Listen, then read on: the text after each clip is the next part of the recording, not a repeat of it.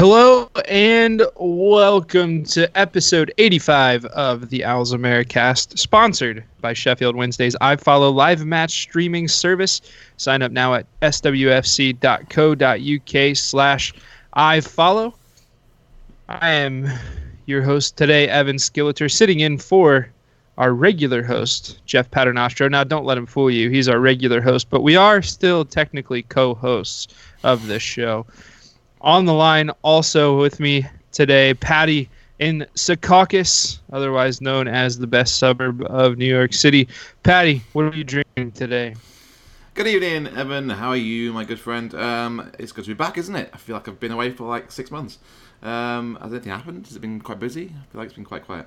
Um, anyway, I am drinking a weird drink tonight. I've got a Dogfish Head Sonic Archaeology, which is a prohibition-inspired cocktail brewed by whis- brewed by Dogfish Head. So there's whiskey, rum, apple brandy with honey, lemon, and pomegranate juice. It's like a weird hybrid of Dogfish Head brewery and cocktail, and it's actually quite good. I've had like three glasses already though, and it's going to be very loose today. Glad to hear that in a very uh, not serious podcast uh, with plenty of topics that are not serious as well. So, uh, also with us, Chris in Washington, D.C., a city that really nothing ever happens in. Um, wow, that was very political. I should probably backtrack on that. Chris, anyway, how are you doing tonight and what are you drinking? Good evening, everyone. Uh, yeah, nothing happens in Washington, D.C. It's very dull and boring around here. um, I am drinking a Flying Dog beer, which is my favorite brewery. It's about 15, 20 minutes from my house. It's called Salty Bitch. It's an American tart. Um, but what really uh, made me laugh was the side. I think it's very apt for today. It says, All hail the queen. In the sea of beer, she stands alone, salty with a touch of tart. Her cold stare will leave you questioning your life choices. Or not. We don't know what you've done with your life. We just make beer. I think it's pretty apt for this week. what have we done with our lives? Yeah. And I must say, this is the first time I've ever heard Chris speak uh, outside of just uh, our regular text conversations. Chris did not realize that uh, that you're American. he's, he's not American. I'm American. Uh, What are you Wow. about? how about that? Fir- first time, first I'm time I've home. realized this. Yeah. How about that? Uh, our our next, I don't want to call him guest. I guess our next guest is the most um, common been phrase, but but yeah, Mike, it's it's good to hear from you, Mike in Portland, our resident hipster. Mike, what are you drinking tonight? Oh, not a hipster. I know, uh, that's Uh, exactly what a hipster would say. Thank you very much. Uh, I am drinking a nice red wine tonight. I have a Santa Julia, which is a Malbec from the Mendoza region of Argentina. It's nice and fruity, nice to warm wine for a uh, cold night, and uh, should also be loose, loosening up quite a bit to, to engage in this conversation. So, might even throw an accent so you can try to guess where I'm from too. Glad to hear it. I am drinking a Miller Lite, which sounds boring, but the description on the can is something that James Allen would write. Inside is a fine Pilsner beer brewed with the highest quality ingredients. We use choice hops from the Pacific Northwest as well as noble Saaz hops and deliver more taste, aroma, color with only 96 calories per 12 ounces. Why would why would James Allen write that? I don't understand that comment. I know. Well, see, You besmirching I was- James Allen's character. I was trying to I was trying to make it sound sophisticated and I stumbled over my words a little bit. I probably had too many of these. Also, Um, Miller Lite. I don't think you can make it sound sophisticated. You sure you certainly could. Um, it would it would take some work, but uh, anyway, we're going to do our best to sound sophisticated tonight as we move through our agenda. We'll talk about a Wednesday away win. We'll have a roundtable discussion on the EFL debacle. If you haven't heard yet, Wednesday could be in some trouble. Uh, we'll have some other Wednesday news. We'll talk to Stephen Peck in Indiana. We'll preview Brentford, and we'll get to some other business. So first, it is some talk about Charlton away, and I will do my best to fill Jeff's shoes in our 90 in 90. The Owls used two mountains to tame the Addicts in the Valley Saturday. Wednesday almost broke through early, but Nuhiu goal was nullified when Grandpa Joe raised the offside flag. However, moments later, Fletcher glanced a Bannon cross right past the Dillon Phillips for the first tally of the match. Nine minutes later, Macauley Bonne got back, got one back for Charlton on a garbage goal that bounced off a defender and past Dawson. The halftime scoreboard read 1 1, but Wednesday looked in control for most of the second half, led by Cameron Dawson's baseball cap. Finally, in the 80th minute, er- Erhun Oztumer took Murphy down in the box, paving the path for my absolute favorite Wednesday moment in recent memory. Fletcher stepped up and locked eyes with a squirmy Dillon Phillips.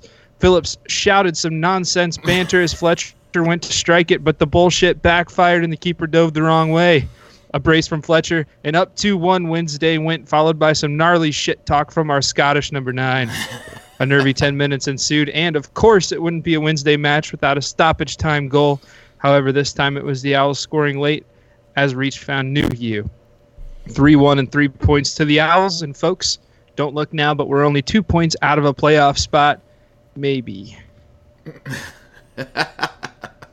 brilliant. you can tell you've been doing your commentating, Owen. Your commentating. Oh yeah, we're yeah. deep into the commentating season. It's uh, we're we're diving right into basketball these last couple weeks, so it's been great. But let's talk soccer and let's get to our talking points. Mike, why don't we start with you? You want to talk about our lineup? Yep. So first of all, we beat a team we were supposed to beat on the road, which is great and uh, fantastic. We need to do that. I guess my talking point starts with the end of the Birmingham game, which is also a team we should have beat. But I really, really appreciated the furious rally that we had in the last 10 minutes of that game. And when I saw this lineup where we had Fletcher Anuyu up front, we had Bannon, Forestieri, and Kadeem Harris. Uh, to me, if we can take those five and be an attacking team, um, I think that's fine. Now, whether or not we can I, I think there's always the question about is Nuhiu and is Forestieri are they capable of putting in 90 minutes week after week after week? And um, Gary Monk said he made the four changes. You know, out loud he said it's four changes because of you know three games in one week. But I really do think that this could be um, a very exciting offensive team. It could just be a lot of fun to watch. How do you think um, Forestieri did in that first half? Because now he got a little bit of a knock halfway through it. Um, I, for me, I thought it was a little bit mixed. He, was, he showed good side and bad side. No, I would like. He needs to get some consistent minutes. I, he has been so either banged up or suspended that we really don't know what we have right now in him. He some people still say he's the best player in the championship. Others say he's overrated and past his prime. I would just like to see him do it. I just think that he's got that mystery factor where he kind of creates chaos um, and disruption where people really need to, to, be aware of where he is and i think that's more valuable right now as long as you have the very consistent persistent bannon and uh, kadeem harris you know responsible for the um, you know for most of the passing and the touches i think um, I'm, I'm fine letting him be out be a little reckless something's up with him though with Forestieri. Do you not think like um, is he with with Bannon, he came out and was like, he's not trying hard enough in, in training, or he's not trying hard enough in the games. That's why he's not getting the starts. Like he's clearly really talented. Like he he clearly has a lot of talent. He is technically probably one of the best players in the club, but there's just something not right, and you see that even from when he joined the club. Like um, things not quite right, and I don't know what it is. Like there must be a reason behind him not getting those starts. Um, is it him not trying hard enough, or is it just he's been banged up and he's been injured? I, I don't know, but he something's not quite right, you know. I watched a video. I, will I'll let you speak in a second, Patty. But I I just want to mention I did watch a video recently, uh, just a, a goofy video where Bannon and Fletcher were going back and forth, uh, describing players on flashcards, and the other one had to guess who it was. And when when Forestieri's card popped up. Whoever was describing him said best player on the pitch on his on a uh, when he's on or when he's on he's the best player on the pitch. Like even even the players in the club know like he he is a fantastic player. Yeah, and there's three points right this week. So that it's a good point, David. I wasn't going to mention that, but there's two things that have been brought up in the last week. One, Bannon came out and said that he should try harder in training to be on the pitch, which I thought was a ridiculously honest thing and bit honestly a bit. I would be a bit uh, taken aback about if I was Forestieri, uh, and also I was a bit surprised to therefore see Forestieri on the pitch the next like um, for the next game. And the second thing I think Fletcher came out maybe I think after the game Saturday saying it's the best dressing room that we've ever had, which I think echoes some comments from last season too. Um, which again it allays any fears we have around how this EFL situation is affecting the dressing room, for now at least. Um, but for me to have that honesty in the team, around Bannon saying he needs to train harder, and Fletcher saying it's the best dressing we've ever had, it's it's it's got to be something personal about Nando, right? It's got to be something maybe he's lacking confidence, something he's lost the passion for football. I'm not sure, but I thought he showed glimpses of doing what he can do in that first half. I think he took a knock um, and got a little bit quieter throughout the uh, last 20 minutes or so. But I agree with you, Chris. But I also agree with Mike. Is that he shows glimpses, but he's not consistent enough to be a first team starter right now. How did he miss that that shot as well? yeah. I'm hoping yeah, that was after the. Yeah, that was after the knock. I'm hoping that was part of the injury because that was terrible. Yeah, I mean that was that was wild. I was I was I was all ready to see the the net bulbs there, and it it went further past the post than I expected. That's for sure. So, I mean, I remember a few weeks ago. I guess last time I was on, um, Evan was bringing up some stats around um, Nuhiu and how prolific he was as this guy coming off the bench. And I, I don't know if that's Forestieri's role. Is he your 75th minute spark plug that we need, or when we're, you know, in even games? Um, hard to say. It was awkward for me. It's my first podcast with Chris on, and he's the one that gives me all the stats. So there I'm going to have to give give this one. there was a great stat about over to the, the number. Over to great the stat, about man. the number of Ate goals after the 85th minute. Who's yeah, that was uh, which that came from Chris. I know. Yeah. As, a, as a text message at like 10 o'clock at night. That was what that was. that you just made up. Yeah, no, I didn't do any research. He's sabotaging me. just like.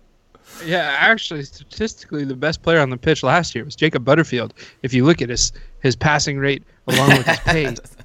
oh yeah, thanks, Chris. I'll go ahead and say that on the podcast. That's great. Um, yeah, I think I, I agree. Nando does need some more time on the pitch, but it's it's just tough right now to find space for him. Um, and so, Patty, let's go on to, to your talking point and, and Barry Bannon, man of the match. Yeah, so you got the official man of the match. You didn't get the Owls Americast man of the match. I think Fletcher won that on the Twitter poll, which uh, Chris put out. Uh, but I, we we see always seem to take Bannon for granted. I think sometimes uh, as fans, um, and he only really gets mentioned when we're when he's not played well. So I was looking through the highlights of this game. Obviously, I watched the game on Saturday morning too, and overall, I think we looked a better, uh, solid side. I think the uh, formation suited us better. Um, the question I had before the match started was could Bannon really uh, cover as much space as we needed in that formation to make as much impact as he does usually? Because he hasn't got the same amount of protection in, that kind of midfield five that we play sometimes. Uh, and quite simply, the answer was yes, because I think he had a fantastic game on Saturday. He was back to his best. He's marshalling plays, putting in challenges, He's doing crosses. Obviously, it was it was his cross that uh, Fletcher scored from. Um, he he was that orchestrator and conductor that we miss so badly when he's not in the team. Um, and it's completely uh, warranted that he got the man of the match. And for me, I just wanted to make sure that uh, we're not taking him for granted every week as Wednesdayites. Because for me, Bannon, I think over the last four years has been our best player, uh, and I can't think of another person that comes close. Do you guys agree with that?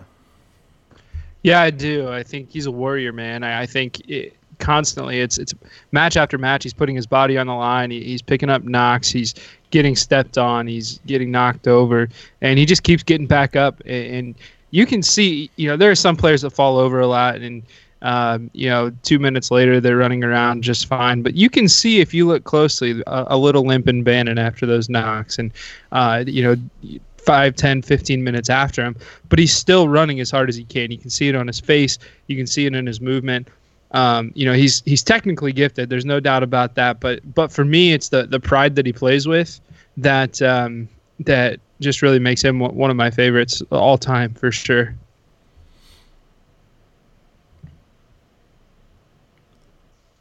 No, I have to agree. I think I think his crosses are invaluable. I think as long as he's in the lineup, we have a you know we have a shot at um, you know at least staying in a game. So yeah, he he really is the glue of the offense, and I think you're right. He has been an underappreciated. You know, going back to the Carlos days. Yeah, I mean, you saw it when uh, when he wasn't in the side. I can't remember what game that was. It was recently. He would, and it was just kind of flat, right? There wasn't really much spark there. He uh, he brings a lot to it. I'm surprised though that teams continue to give him the freedom of the park like all the time. Like he has so much space, and I don't know whether that's him being talented to get away or teams not closing him down, but we'll take it. It's, it's true actually. It doesn't get mentioned quite a lot because um, you you hear about the Premier League having more time on the ball. Bannon does seem to find a lot of space and, and the gaps between uh, midfield and defence and exploit them really well. So it's maybe a part of his game that we haven't really um, kind of talked about too much. But yeah, I, I think I think you're right. Very rarely does a team mark Bannon out of the game. If it's a problem where he's having a bad game, it's usually his own problem rather than the other team finding and putting a man on him. Uh, it's I think it's just part of his talent to find space and exploit it. So we've got Brentford, Derby, Derby, whatever, Nottingham Forest coming up soon. Uh, do, do you think a 3 1 win like this? I know Charlton is is garbage. But uh, do you think a win like this, especially on the road, uh, with a team who just has recently mentioned it's one of the best locker rooms they've ever been a part of, do you think this carries over in, into the next few? I know it's hard to say, but I want to hear I, your opinions. So I think November was a you know the the record wasn't great, but I think that I'm not just trying to be Pollyanna here. I think that they the team was a lot better than the record revealed. And for the second year in a row, I'm going to come on and say our, our best game of the year was a loss against West Brom, but it happened last year and it happened again this year.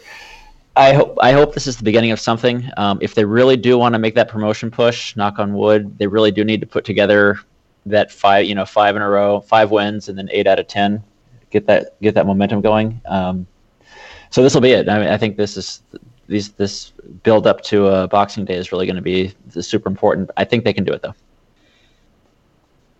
for me, I think that uh, there's lots of positives in the fact that uh, if we keep the defence shored up, which like we did against Charlton, um, and we continue to create the amount of chances that we do, and we have created chances, even though the games we've lost and we've drawn last minute, we, we've pretty much deserved to be in those games um, and, and getting more out of them than we have done. I think our luck will eventually change. I think a, a, bit of it is about belief, which I think Alan Biggs said in one of his uh, articles today. It's about hitting the balls with some belief that's going to go in rather than just kind of like playing the safe bet and just trying to get on target. Um, I think if we continue to create those chances that we have done and defend like we have done, then the the look and the rub of the green should eventually change. And rather than losing games in the last minute, we'll start winning games in the last minute. Because we haven't seen a lot of teams to be frightened of so far this year. And we'll talk about the off-field stuff later on. But I think on the field, we're, we're top six worthy. I guess last question that I'll ask, uh, based on this last match, and Chris, how about how about you first? Do you do you think we we ought to stick with that four four two, or uh, I mean, obviously we scored three goals with it, but uh, based on what you saw, and maybe some stats that you, you've seen, is the four four two the way to go? I think it is. I mean, we, we scored three goals. That's that's always a positive. Three goals away from home, always good. Um, I would stick with four four two.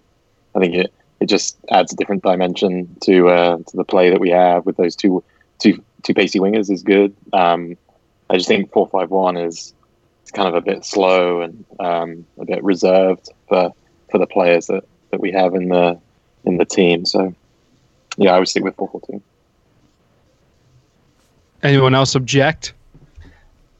No, I mean, uh, if you told me over the summer that we were going to have a four-four-two with Fletcher and Nuhiu up front, I would I would use words like brittle and fragile. But it, uh, you know, it looks it, it works when you see it out there. So I say we go for it. Although I'm not sure, there might be some matchups where some teams where that just matchup doesn't work. But let's I say onward.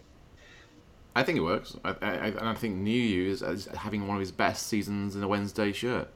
Um, I think his build-up play has been good. His hold-up play has been good, and pretty much uh, he's been relatively clinical. I would say in front of goal. I would say more clinical than he's used to. Um, and I actually like, even though it's not a lot of pace up front, I actually quite like the two like battering ram approaches of uh, Fletcher and Nuhiu up front. Is his contract up in the summer? it is. That's why he's starts playing well, right? Ah, there we go. Let's get a full right. season out of him being uh, up for a contract rather than the last five games. All right. Well, that does it for our Charlton talk. Next, let's just go right into it. Uh, we're not even going to take a break. Uh, we're going to talk about these charges in this what we have deemed at the EFL debacle. Um, I think w- what would be best for us to do is is just start with some facts. Let's start with exactly or, or try to narrow down exactly what's going on to the best of our knowledge, at least from the information we have now. It seems like there's a lot of misinformation out there, or just confusion, uh, based on what I've seen on social media and, and talk talks I've had with other people. So um, I'm I'm going to get to uh, a few a few facts, a few things that I've read, uh, and try to unpack some of this stuff. So the information that I have here has come from articles from the Star, BBC, Talksport, and uh, primarily actually the Athletic. So, um, yeah, so so we'll start here. The the charges have been levied against Chansiri, Katrien Meire, and John Redgate, and are based on the sale of the stadium, which most people are familiar with. Wednesday's 2017 2018 accounts contain the sale of the stadium, which helped Wednesday show a rolling three year profit between 2016 and 2018. Without the sale of the stadium, Wednesday would have taken a loss of 57 million over those 3 years, which would be far more than the 39 million loss each championship team is allowed to take during a 3-year stretch. So one issue is this, and it's when exactly was the stadium sold? The stadium sale was not official until 2019. What's more, the Chansiri company it was sold to, called Sheffield 3, was not incorporated at all until June 21, 2019, which is the same day Wednesday filed their 2017 18 accounts. Remember, this sale was posted on those 2017 18 accounts, even though it wasn't official until 2019. Another question is of the stadium valuation and the method of which it was sold. It was sold for 60 million, but instead of Wednesday receiving 60 million upfront from the purchaser, they're receiving the money in installments of 7.5 million dollars a year over 8 years. I guess I shouldn't say dollars, but 7.5 million. Um, and some other stadiums uh, have sold for 27 million. Villa Park was 57 million. Pride Park 80 million. West Ham sold theirs for 40 million. So uh, you get a, a, an idea of what parks are being sold for. So th- there's a lot to unpack. I- I- I'll stop there. Was there anything that you guys heard in that um, in that bit of information that you think is not fact or needs corrected or anything that needs added? Uh, I'm just trying to check the dates. I think it might be 2018 rather than 2019, right? That the company was created, but it was still too late for to be sold and to be included in the accounts. I'm just try- 2019 seems too late. So should we fly, should we filed our 2017 2018 accounts in 2018, right? That's the only thing I can think of. The main problem is is that this company didn't exist um, when the accounts were filed. I think that's what the main problem is. Right. Yeah. Yeah. So so the in their initial statement, the EFL said the charges are in respect to a number of allegations regarding the process of how and when the stadium was sold and the inclusion of profits in the 2018 accounts. Okay.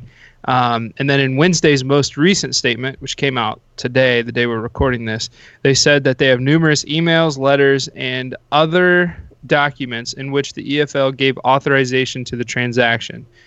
And then they repeat that the EFL authorized the transaction. Okay, so basically, and with everything, we have we always have people say two sides, but there's really three sides to a, to a story and to an issue. You have you know my side, you have your side, and you have the correct side.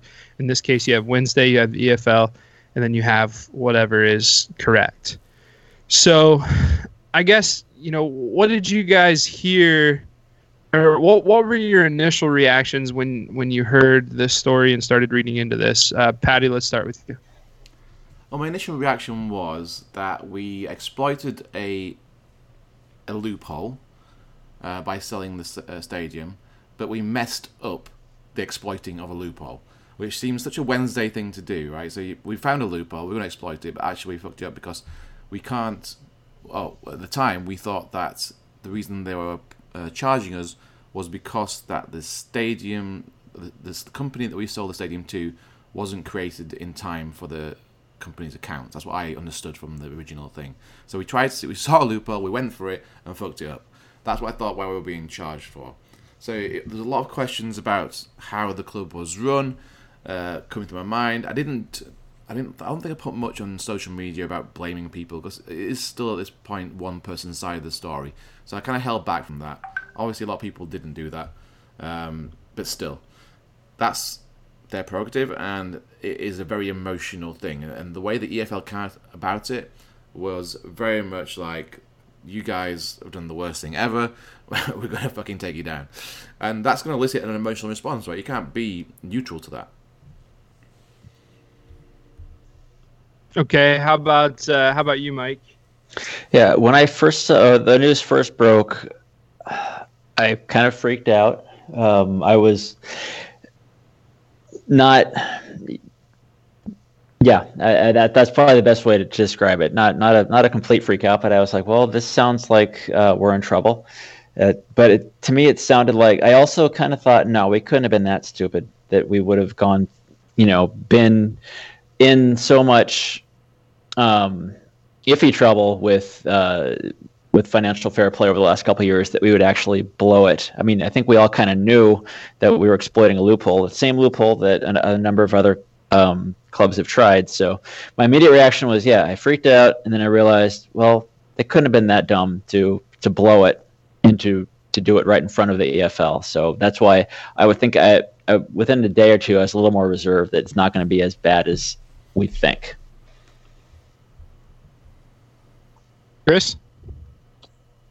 I, I, think I just thought, what a mess. Like, I mean, it, it, just seemed like I was reading it and thinking, like, this is this is not good. It's a bit of a mess. And I, I actually thought, like, I'm going to read up a little bit more about it. And my first initial reaction was like, how on earth did we lose 35 million in one year and still function as a as a football club? Like, I mean, that was that was a big surprise. But I think if you look at he, the chairman has like tried every loophole that he could possibly try. Like, I mean, the Sheffield 3, there's Sheffield 4, 5, there's D taxis, there's Elevate.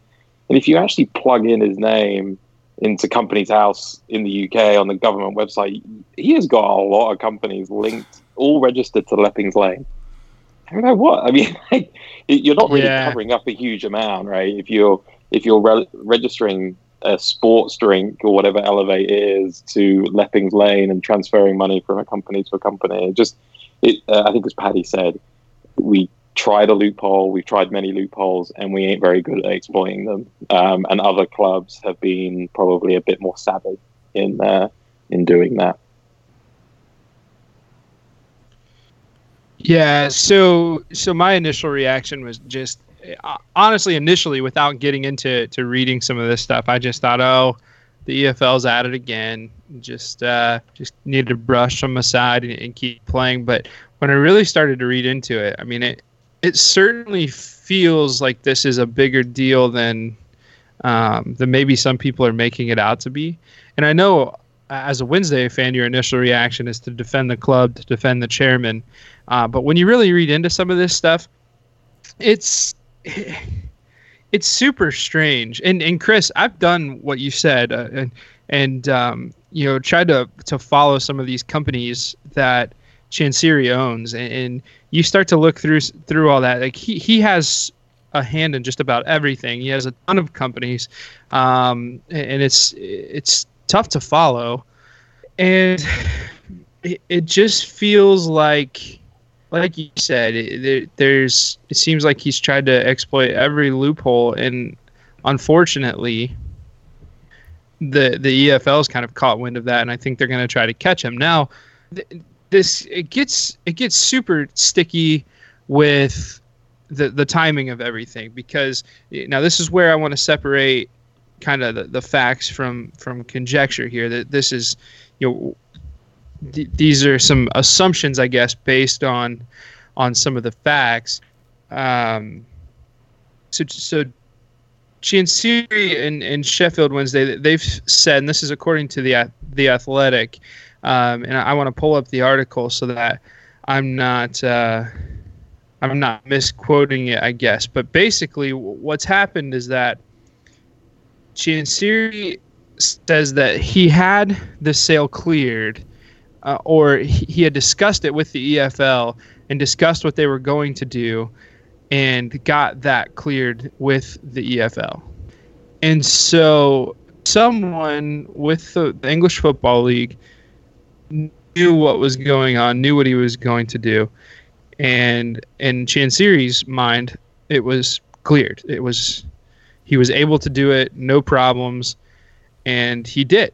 And now all of a sudden, the EFL is looking back on this like, hey, wait a second, this isn't this isn't uh, this isn't how things should have gone, and we were not clear on on what you were going to do as far as when you were going to put this on your accounts and so they're they're kind of backtracking. Well, I think the most interesting thing to me is that in 2018, when supposedly Chansiri went to the EFL and said this is what he's going to do, they had a, a chief executive called Shaun Harvey.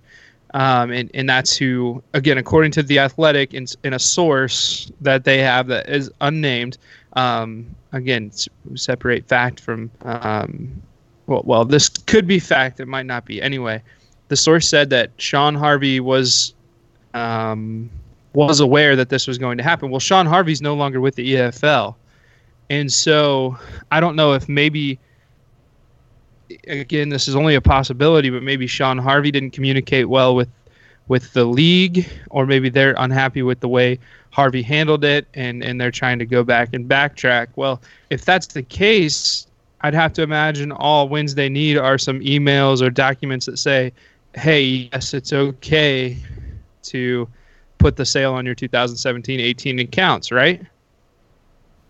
You think so? Because I mean, Shaun Harvey is the league. He was the head of EFL. So if, if you've got some emails, a conversation with Harvey or his office, saying that they're going to prove what Wednesday had planned to do, then that would make the EFL's argument very hard to push forward.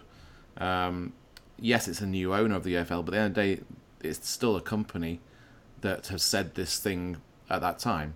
So you can't then go back and punish them for doing something that they had the rights to do on the benefit of the uh, EFL's uh, current uh, owner.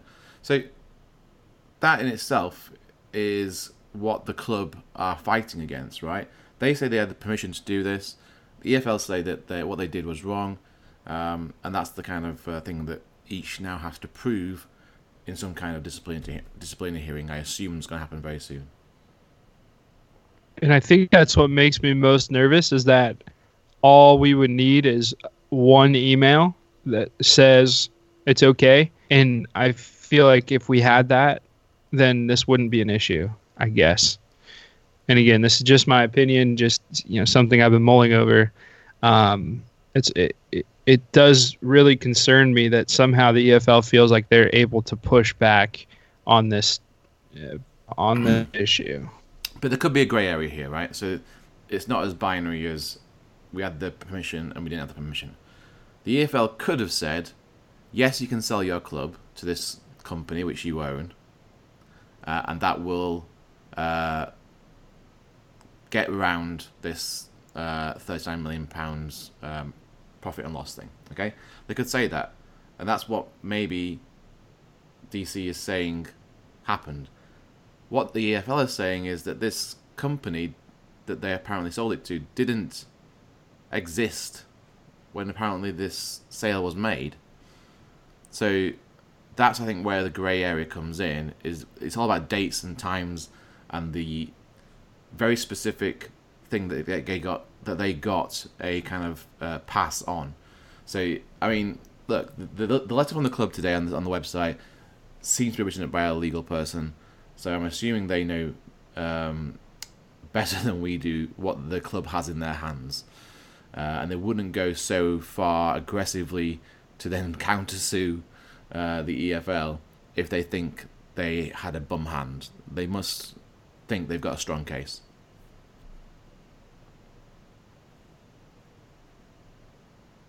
What do you make of them charging the individuals? That that to me was interesting, right? I mean, I can understand charging the club. Um, in one point, they've lost the money, right, as a business, but to go and then charge those three individuals with misconduct was that to me was like the oh okay then someone must have messed up right they or you know somewhere along the line um, I don't know that was just it was surprising I'd not seen it before I, I tried to look back and couldn't see any other chairmans getting or, or, or directors of finance getting charged like that you know for a similar type thing. So it's kind of first time. Um, you have to wonder why. I think it's good. Well, I, I, I think I think if it wasn't fact it was my club that have fucked something up and may have acted um, may have acted uh, how to put this without getting sued um, without good honours let's say for the time being um, I would rather the owners or the people responsible take the blame than the club and its players and its fans. I know there's uh, an argument to be made around uh, fair competition and, and gaining an advantage by spending so much money. But I think that the owners are making decisions about this, and they should probably take more punishment than the club does.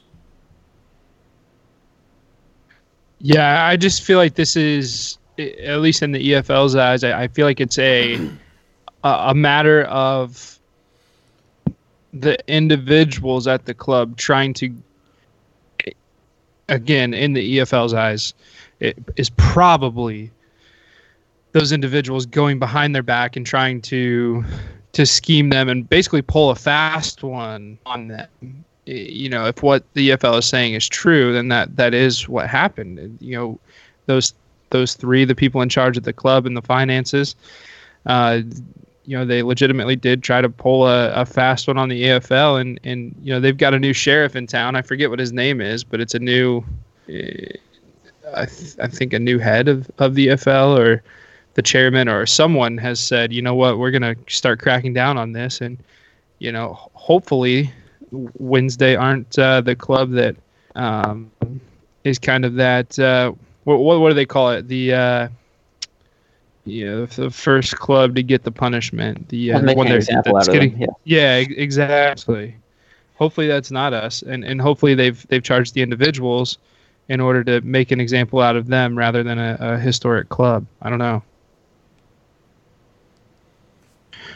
What um, did did the rebuttal today from Wednesday? I know Patty, you touched on it, but um, did the, the statement from the club make you any of you, Chris? How about you first? Did it make you feel worse, better, or not really um, push you in any direction?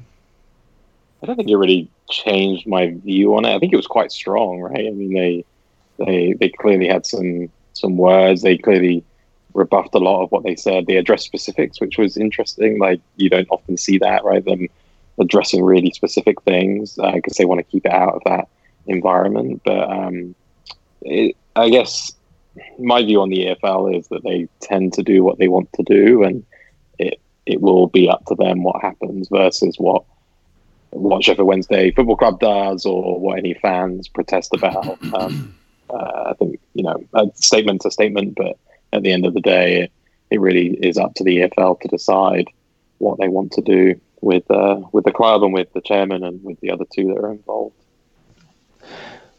Yeah, for me, it sort of it helped me. It, it, first of all, I was I thought it was positive. Um, it was an act of defiance. It shows some strength, um, but it was very confident, um, which I liked about it. And, it, and as Chris said, it showed so much detail that they really they could have been cowering away or trying to figure out how do we mitigate this, but they're really they really do want to fight it. Um, and you know, I I've kind of been watching this through with um, I don't know what the right expression is, but with one hand in front of my face, so I can't see the whole thing. So I'm kind of nervous about the way this pans out. But but seeing that the confidence they had um, really does make me think that they they have a case. And I think our our worst case scenario is well, I don't know talk about worst case scenario, but yeah, there's likely that this will get drug on for a long time. Um, again, I don't. None of us know much about British law system. So I don't know. Does this stay within what we in America would call arbitration, or does this go to a real uh, court? Do does anyone know? Well, the next step is an independent um, committee, I guess, that Yeah, reviews it.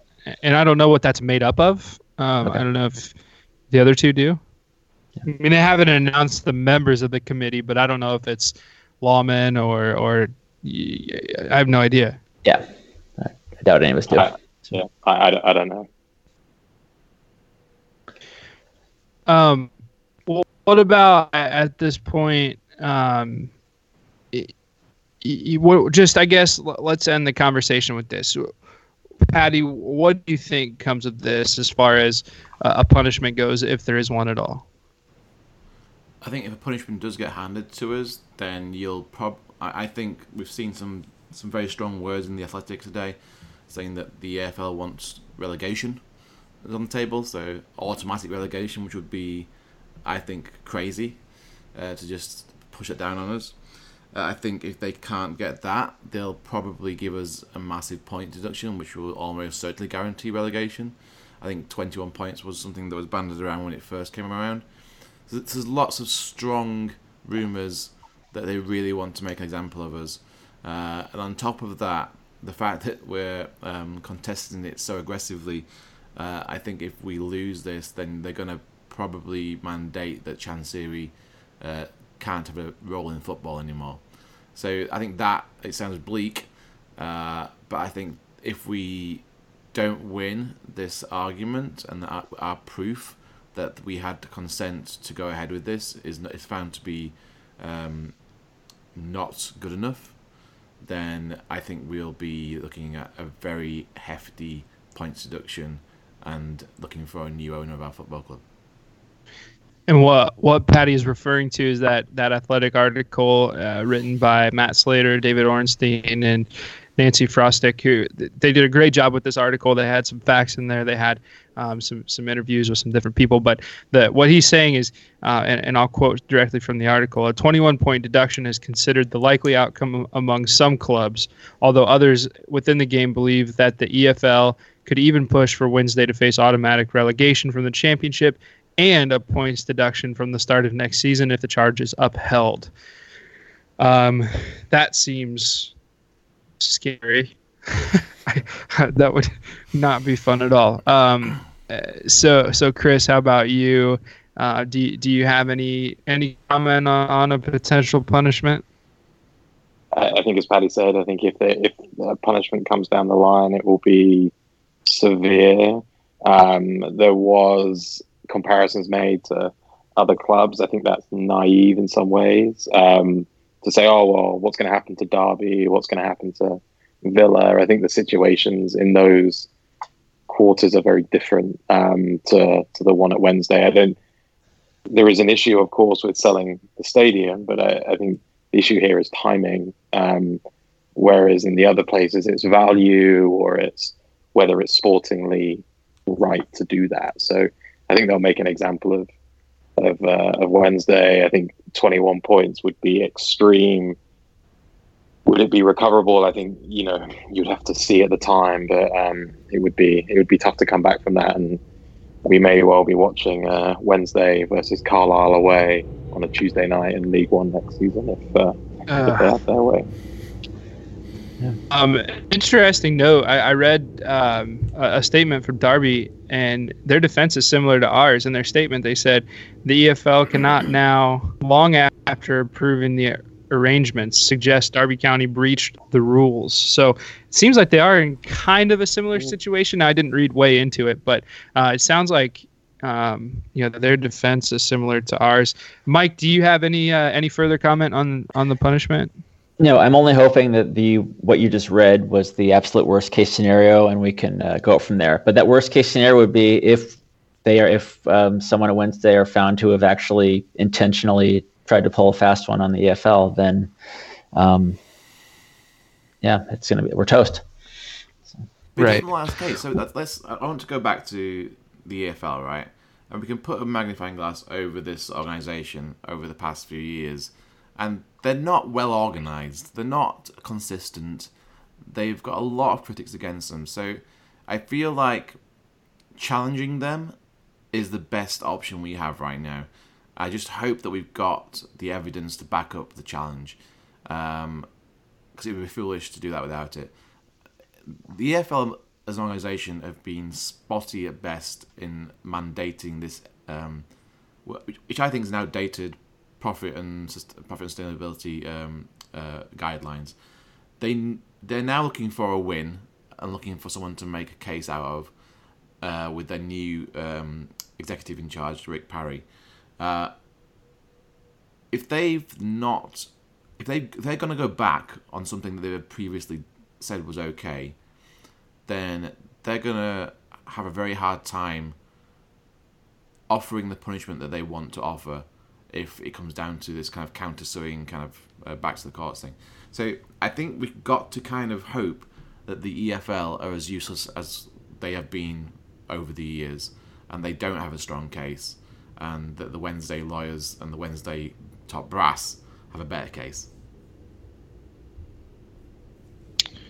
Well, we want to hear what you have to say, so make sure that uh, you, you find us on Facebook and, and post on our page. You find us on Twitter uh, at Owls Americast and uh, let us know what you think. Let's start a conversation. And, um, you know, it's, it's perhaps troubling times, but uh, it's also the perfect time to, um, you know, to continue this community and, and, and keep the conversation going. So we'll take a quick break. And when we come back, we'll have Stephen Peck from Indiana and we'll talk about how he became a Wednesdayite and how he started what could potentially be a Wednesday bar.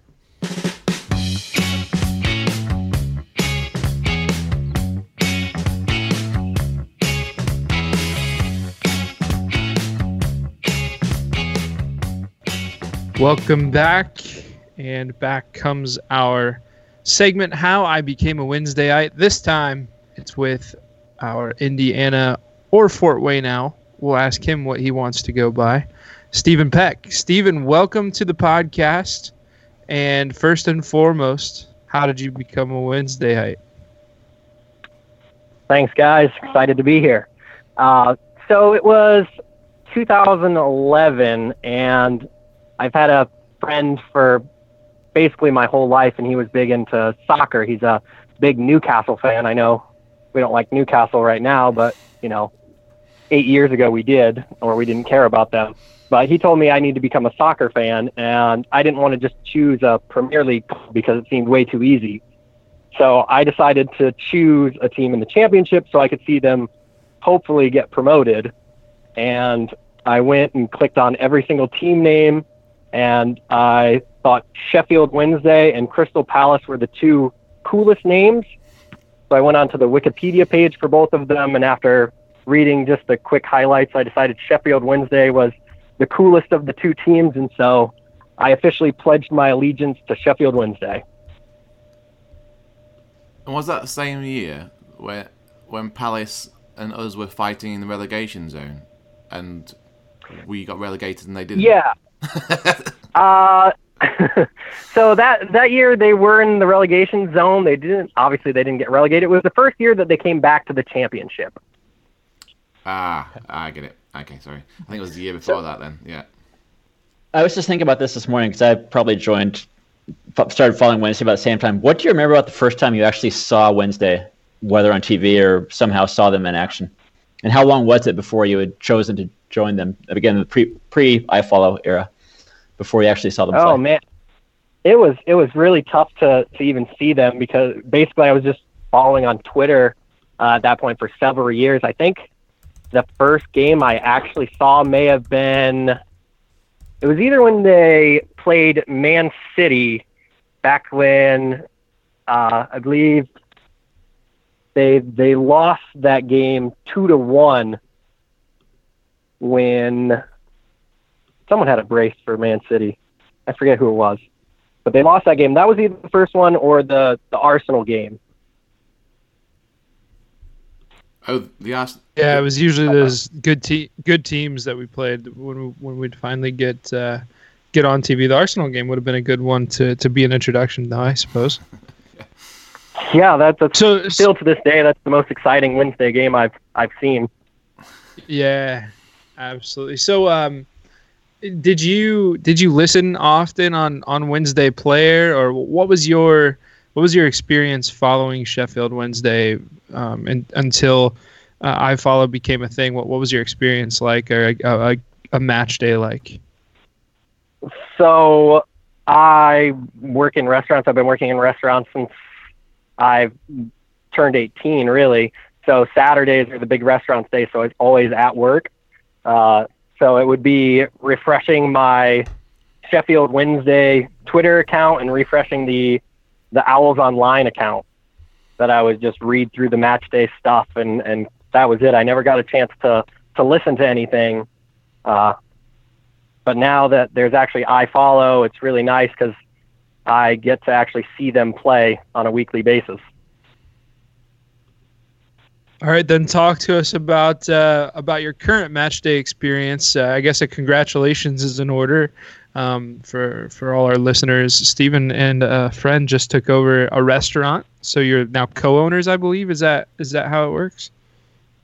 Yeah, we we both decide we've been in restaurants for basically our whole lives, and I've known this guy for for 15 years. He's a really close friend of mine, and you know we've talked about, hey, we should buy a restaurant someday, and we should do it.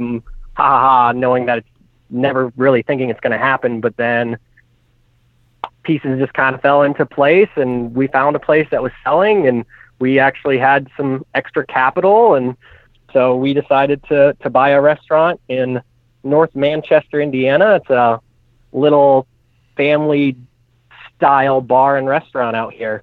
So uh, I kind of converted him to a Wednesday fan a couple years ago. He's not he doesn't know a ton about him, but he's still a passionate guy and he likes to to care and chat with me a little bit about him whenever he's able to watch games. So we decided, hey, we want to make this into a soccer bar and we're going to show Wednesday games on our on our TV. So now every week we amazing. we put on iFollow and we throw it up on the TV and we try to get some people in here. I love it. I love that it was a, a bar in North Manchester, Indiana, that a guy owns, and the passionate Wednesday fans showing the games. So it's it's, it's it is the the start of something great here. Um, I know you're not really in the most tourist popular area of uh, the world, and you're going to pass us by. But hopefully, we can. The fact that you're there every week, Stephen, I think it's a massive opportunity. Uh, for people to come and visit in that area because Evans not too far away. There's lots of people that are like two or three hours we found so far that are nearby, uh, and I'm hoping we can maybe do um, like a big event there uh, through Owls Americast and help get the word out. This is just the start of things too for you guys. So really do wish you all the best, and obviously we, we, we know you um, we know you through. Uh, uh, emails we sent to the podcast, and we've answered a few questions online from you before. So it's just great that you're doing this next step in the Owls Americast journey, and you're going to be part of our, our support group. So I personally want to say thank you because I think it's amazing what you're doing, um, and all the best um, for what you end up doing with your business and the bar too. So keep in touch with us, obviously, and uh, make sure you send us lots of uh, pictures of anyone that turns up uh, in North Manchester, Indiana. Yeah, thank, thanks so much. It's it's been a blast so far, and uh, we we're spreading the word every week. We've got a couple people that have come in and been like, "Hey, you know, what's what's that jersey? Uh, we have the jersey on the wall. Uh, what what's that? And and what team is that?" There's a couple Premier League guys. They're like, "Oh, that's why is there a Sheffield Wednesday jersey here?" So we I've talked to a couple of the soccer coaches around town uh, at the university and a couple players that I've seen. I'm like, come on down. Well, always have the Sheffield Wednesday game on, but we'll also throw the Premier League on the TV too. So Hey, this is what happened in New Orleans, by the way. So to give you some kind of like roadmap for success. So I don't know if you uh, seen the pictures on uh, online of New Orleans Owls. So Jamie went, um, who runs the New Orleans Owls group, and basically converted all of his friends and local bar goers to be Sheffield Wednesday fans. So that's essentially what you have to do in uh, North Manchester, Indiana, too.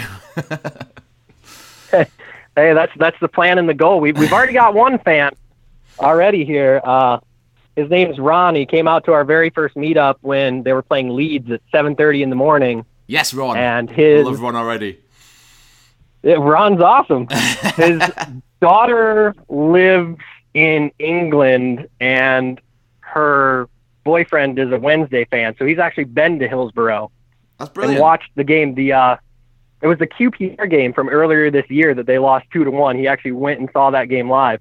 Did you know Ron before you opened the restaurant? I did not. Wait. So this is listen, listen, listen. This is a this is a town of 5,800 people in 2007 census. That 5,800 people. That Stephen, how far away do you live from North Manchester? Just 45 minutes. About or 40 30 minutes. Yep. Okay. Stephen decided he's gonna he's gonna buy a, a restaurant in North Manchester, 40 minutes away from his hometown. He's going to open the bar for a Wednesday match, and what do you know? One person out of 5,800 in North Manchester, Indiana, show up because he's a Wednesday fan. How cool is that? It, it was amazing. He came to the door like, "There's there's no way he's here for this game, is there?" They're like, he just he just happened to show up and try to ask directions or something, and then I was wearing my Owls America shirt, and he's like, "Oh, this is the place." Like, "Oh, that's so cool that they're all of my years in Fort Wayne couldn't find another Wednesday fan, and then moved to this little tiny podunk town, and there's there's already one here." So So, and any of us who've ever hosted a meetup know the feeling of seeing a car pull up and you go, "No way!" and then you see them get out of the car and they see you and they go, "No way!" it's a very exciting moment. So, excellent work. That's yeah, great. Yeah, I mean, it's, cool. it's really a great community that you guys have started and just ways to, to reach out. I know a couple years ago, I felt really like I've got to be the only Sheffield Wednesday fan in America because who's ever actually heard of them? But it's really cool to, to hear from other people and actually meet other fans. Yeah, for sure. And and Stephen has has been to Bluffton, Ohio before. He came to to one of our meetups. Who, was that um was that a Sheffield United day? Uh, yeah, we watched by? Sheffield United and then we then we saw the All Wednesday All- movie All afterwards. Wednesday. Yeah. Yeah, Mhm. and then um, Stephen and I have met up outside of that just for lunch as well. So uh, yeah, it's always cool to find to find new fans around us. And if you're listening to this podcast and you feel like you live in a, a small town where, where there's no other fans, just get get a hold of us. We'll we'll uh, try to get a hold of some people in your area and, and try to set something up. Uh, Stephen, again, thank you so much for for joining us. And I guess you know what? I don't want to cut this cut this off yet. I want to know what your thoughts are on on this season overall. Let's talk about on the field first. what are your thoughts on on how we've been doing?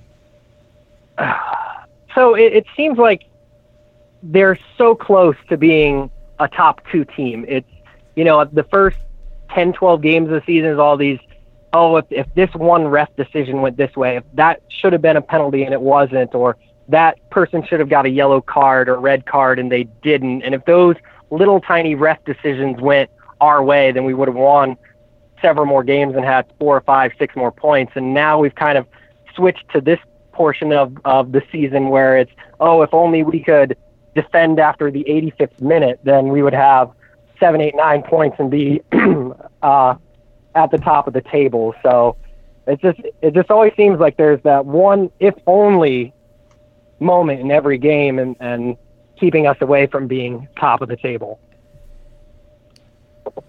Yeah, and so we can. Why don't we get your uh, your thoughts on what's going on right now off the pitch? We've already kind of talked about it on the podcast, but kind of your opinion on on what's going on.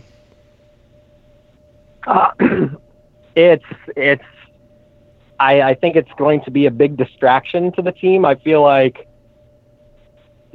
knowing that they can play as hard as they want and ultimately what the reward going to be is going to affect the locker room whether they say it's going to or not and obviously they're not going to say anything when they're in their press releases and stuff like that because they can't but i think it'll hurt the the on the pitch play of the team. I also have a strange suspicion that the EFL is going to drag their feet on giving us a penalty, a points penalty until the end of the season and see if we're in that playoff spot and then deduct us points. And if we're not in the playoff spot, wait till next season. So I'm currently worried that this is going to affect us more than just this season. Nice. it's Wow. it's one of my. It's a good point. The first one you made around team morale, because I think it's something that hasn't been mentioned a lot, obviously, in this whole um, uh, past few weeks. It must affect the players. Uh, if they're gunning for promotion, then out of their um, out of their control, they get deducted points that make them not up for promotion. And in some respects, what's been talked about today, for instance, is there might actually be a relegation scrap instead. That must have an impact on psyche and training and how you prepare for things. So I think it's a great point. Um, yeah, so I, I just it's, I was saying earlier on off off uh, the line that someone described this as like an elongated VAR, uh, like waiting for the result of what VAR was saying. Just just, it's got it hanging over us for the next like, well, hopefully, um, I think it'll, hopefully it'll go into next season, but I don't think that's the case. Um, and it's just waiting to be kind of hung almost like just tell us the results. But from the statement in today's news from Chansiri and the club, I think this is going to be dragged out for a long time. Yeah, I'm, I'm just worried the EFL really has something against us right now because of kind of what we did and then the statement that sorry left today and oh well we're gonna basically counter counter sue you and you know what's that ultimately going to do other than make the the people of the EFL more upset at us Yeah, yeah, it'll be um, it, it, will be interesting to, to see how it plays out. It could be something we talk about for a long time, um, or yeah, I don't know. It's it's it's a crazy time to be a Wednesday fan, but props to you for, Absolutely. for continuing to to open the bar. And speaking of the bar, what's the the restaurant? I don't know if you prefer bar and grill restaurant whatever you want to call it what what's the name of it what street street is it on how can they contact um, contact you or the restaurant or both Yeah, So it's called the Main View Inn. Uh, so Inn is what they used to call bars way back in the day. This building's been around for 70 years. It's been the same restaurant. It's gone through this will will be the fourth different ownership group, uh, and it's literally on Main Street in North Manchester. Everyone knows it because it's been around for such a long time. Uh, you drive in on the main road, and it's you know a couple blocks down from the exact main road. Uh, we have a Facebook page for it. You can just search Main View Inn on Facebook, and, and our page will come up. Give us a give us a follow and a like there, and check out all of our, our lunch specials. And if you're ever in North Manchester, come visit us and watch a Wednesday game. Good stuff, buddy. Well, again, everyone, that's Stephen Peck. Stephen, thank you so much for uh, for joining us tonight.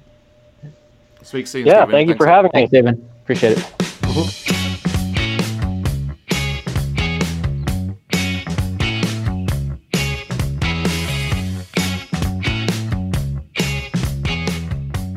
Welcome back. And some Wednesday news for you. Dom Iorfa, player of the whole month. Uh, do you guys agree or disagree with how Big Dom has played in the last month? How about uh, how about you, Mike?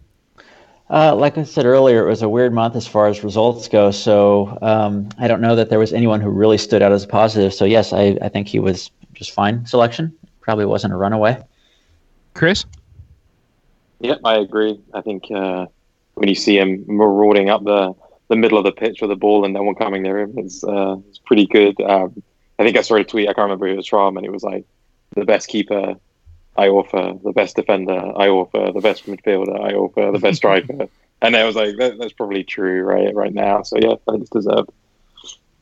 Patrick? I think he's a beast. I think he's better than Börner. I, being honest, I think I said this a few weeks ago. I think Börner's got all, the kind of uh, hype, but I think Iorfa has barely put a foot wrong in the last, well, two or three months. Uh, he's been great. So yeah, totally deserves. I agree as well. How about the FA Cup draw? We have drawn Brighton, date to be determined. Um, Yeah, could have that had so much potential, and we just uh, just gonna stumble Mhm. into a Brighton match. Awesome. How about we skip Brighton? Let's talk Brentford for a moment. Brentford at home, and hey, Brentford scored seven goals last match. Patty. Yes, man. Uh, so Brentford have been a bit inconsistent so far this season, uh, so that was a bit of a surprise result. So it's not the best coming into a game uh, against a, a club that's just got seven goals. Um, I don't think that's going to be the case of the weekend. Uh, I think our um, defence is way better. So for me, a home game against Brentford on the back of a 3 1 win against Charlton, I think there's going to be goals in it.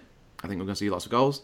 Um, but I do think that we'll get the win. Um, I'm going to go for like a a, th- a three-two thriller. Yeah, so so Brentford have uh, they've won four out of their last six. Their two losses, one was to Huddersfield 1-0 and one was to What is up with these British websites and these cookies things popping up all the time? Do you guys have a law over there or something that says I have to accept these? GDPR. Drives me They lost, they, insane. lost, they lost to Rovers. Thank you. Blackburn GDPR, Goodness baby. Rovers. gracious. Yeah, good for your GDPR. laws. Um. Anyway, Brentford averaged fifty-one point one percent of possession each match. Uh, they get off just about fourteen shots a match, which is uh, pretty impressive. Obviously, with seven goals in one match, that um, you have to shoot quite a bit. As far as goals scored, Ollie Watkins has twelve, uh, which is a lot considering the next closest is Josh Dasilva with six. Um, they have Bryan Mbeumo, and he's got five. Um, so, you know, they, they have a lot of goals, but those goals really not spread out between too many players. Um, you know, we've already mentioned three. They've got a fourth, Saïd Benrahma. Um, he's got three, and then two other players with one each. So, not a team that has a lot of scorers, but a team that has a few scorers that put a lot in. Anything to add on uh, Brentford? I have one question. Would you bring Yeah. uh, Börner's back, right? Um, from his suspension. Yeah, just a one game. What would you do there? Do you bring him back for Lees? Yeah. Um, do you bring him back? Do you replace Iorfa? I don't think that's likely. It's interesting because Um, I mean, I. Lees was one of our best players at the weekend too, so it's it's it's a nice problem to have, isn't it? I would probably keep the team, or the back four at least, from uh, Saturday and keep Lees there. What about you guys? I think I'd be okay with that. Um, and obviously, if if Lees looks like he's slipping in form, we have a really good uh, third option on the bench. Yeah, I said keep keep that back four. So let's move on to some other business. Uh, Patty, any meetups for Brentford? Yeah, we've got um, three meetups. Um, Stephen, who we spoke about earlier on, uh, as uh, will pretty much be open for most of the Wednesday games, but uh, we'll post it on our Facebook events anyway. So North Manchester, Indiana, the Main View Inn, as I spoke to him earlier on. Go if you're in that area.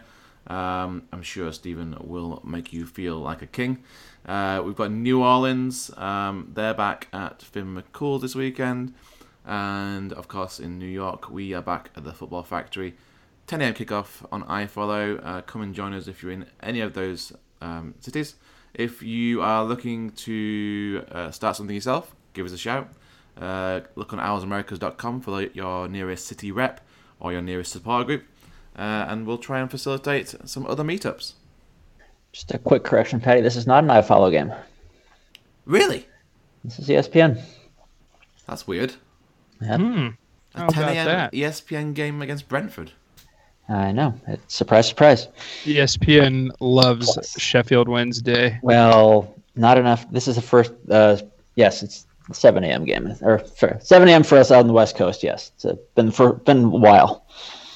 Mike, did you get up at 4.30 to watch the Charlton game last week? Um, you know, we I think a lot of us do have this ritual where we will get up, we'll tune it in, and then we'll kind of decide if we're going to stay up or not. Um, I know some of the folks up in Vancouver, Darren, and then they they're gung ho. They get their coffee going and they stay up. I try to I try to be alert by the second half. That's a good compromise. Nice. Yep. That's impressive. 5:15 on a Saturday. It's you know it's not that it, well yeah this kickoff's at 4:30 it's not that it's what do you do when the game is over it's 6:30 and the game's over You're like huh Back to bed. yeah They're not really a, a stressful get back to sleep kind of football Right. team, Sheffield Wednesday, are they? No. um, speaking of New Orleans and meetups, um, some of our we'll go go to some of our social questions. New Orleans Al asks any progress on a national meetup, preferably in New Orleans. Patty, I'll let you go and answer this one. are we allowed to announce this? We kind of agreed this, right? We we can announce what we've agreed on. All right. So exclusive to, on the Owls Americast. Uh, I don't even think I've told Jamie this. Oh, we have, yeah. Um, so we are going to have the national meetup in New Orleans next year. So this will be a coming together of all Sheffield Wednesday fans. You don't have to even live in America. If you just want to come to New Orleans to party with some Sheffield Wednesday fans, come to New Orleans. It will be around March or April. That's the one thing we haven't decided yet. We're looking at the best possible fixture date. Uh, w- uh, the winner at the moment for me is 21st of March against West Brom. Um, but we're going to finalize that in the next few days, next week, and we'll put something out. Um, but Jamie, thanks for asking the question. The next or the first annual national meetup for Owls Americas will be in New Orleans. Woo! Patty, Patty, my birthday is uh, March 24, so uh, March 21 would be a good date to be in New Orleans, I suppose. Um, yeah, well, like Patty said, we'll have some more information on that once we uh, once we put our heads together and, and figure some stuff out. Uh, other questions from Charlie Thurnley on Instagram: Where will we finish this season? That is the toughest question to answer after the last few days of information. Let's let's do this without a points deduction. Where do we finish this season, Chris? Uh, my heart says top of the league by six points. Um, my head says seventh. We miss out on goal difference. oh Mike? I'm gonna go with fifth solid fifth Nice. but we're gonna be in and out of contention through the end Patty? Sixth. Yeah. I, I think playoff spot as well, actually. Uh, the way we've been playing and, and uh, just the, the attitude around the club, I think a top six finish is, is where it'll be. or And second place in League One yeah, could get ugly. We'll see. Um, so Bale s on Instagram asks this. Let's ooh, so this is going to take a while. Let's just be quick about it. Um, the question is, what would your starting eleven be? We're going to split this up. Mike, starting goalkeeper. oh I'm gonna stick with Dawson for now Okay, Patty, back four. Um, I just said that uh, we didn't want to break up Iorfa and Lees, but I actually wouldn't mind putting Iorfa as right back, bringing back Börner and Lees, and having Fox at left back, so you can kind of squeeze all three centre halves in, but you're having one play right back. All right, midfield, Chris. I'd go Reach, Hutch, Bannan, and Harris. I think yes. Okay. You could have really screwed Erin there and gone for five in midfield. That way, he only chooses one person. Yeah. yeah, I, I'm sticking with uh, with with our mountains up top, Fletcher and and Nuhiu. So there you have it, our collective starting eleven, and that will do it for this episode, number eighty-five, I believe. Episode 85 of the Owls Americast brought to you by Sheffield Wednesday's iFollow live match streaming service. Sign up at swfc.co.uk slash iFollow. You can find us online at owlsamericas.com. Email us at owlsamericas at gmail.com. Find us on Twitter and Instagram at owlsamericas. Our podcast intro and bumpers are by fellow Wednesdayites, Reverend and The Makers. Podcast is on iTunes, Spotify, SoundCloud, Google Podcast, Podbean, and probably anywhere else you choose to download podcasts. There is no wrong way to listen to the show. Just do what feels right. Wherever you choose to consume Owls Americast, we ask that you rate and review the show as it helps more Wednesdayites find our ramblings. Speaking of ramblings, Patty is on Twitter at New York Owls. Patty, what is your favorite drink on a Saturday morning? I love it when you haven't prepared a question for me. I can see the panic appear in your face. uh, my favorite drink on Saturday morning, uh, I I assume at Legends. Um, I usually switch up between Guinness or cider because they're the two breakfast drinks. Chris is on Twitter. Uh, much. Chris, what is your Twitter handle? and what is your second favorite type of ice cream? Oh, second favorite type of ice cream. Oh, Chris's Chris's Twitter handle is at Chris Robinson. Also at Owls Americas. That's true. Yeah, you, you've given me some time to think of the ice cream. I would say Rocky Road. Ben and Jerry's obviously though, uh, Chris, right? Because you're on the line with a Unilever person here. Yeah, of course. Mike is on Twitter at Cascadia Owls and at Mike Lauruhn. That's M I K E L A U R U H N. Mike, what is the best brand of bicycle? Oh my. Um, uh, uh, my oh my Bianchi, of course. Fantastic. So hipster. Sounds great. You walked right to that one, Mike. I am so on many Twitter. My, my, my garage, I'm just surrounded by bikes. So yes, of course. I am on Twitter at Jeff Paternostro, and we'll see you here next week.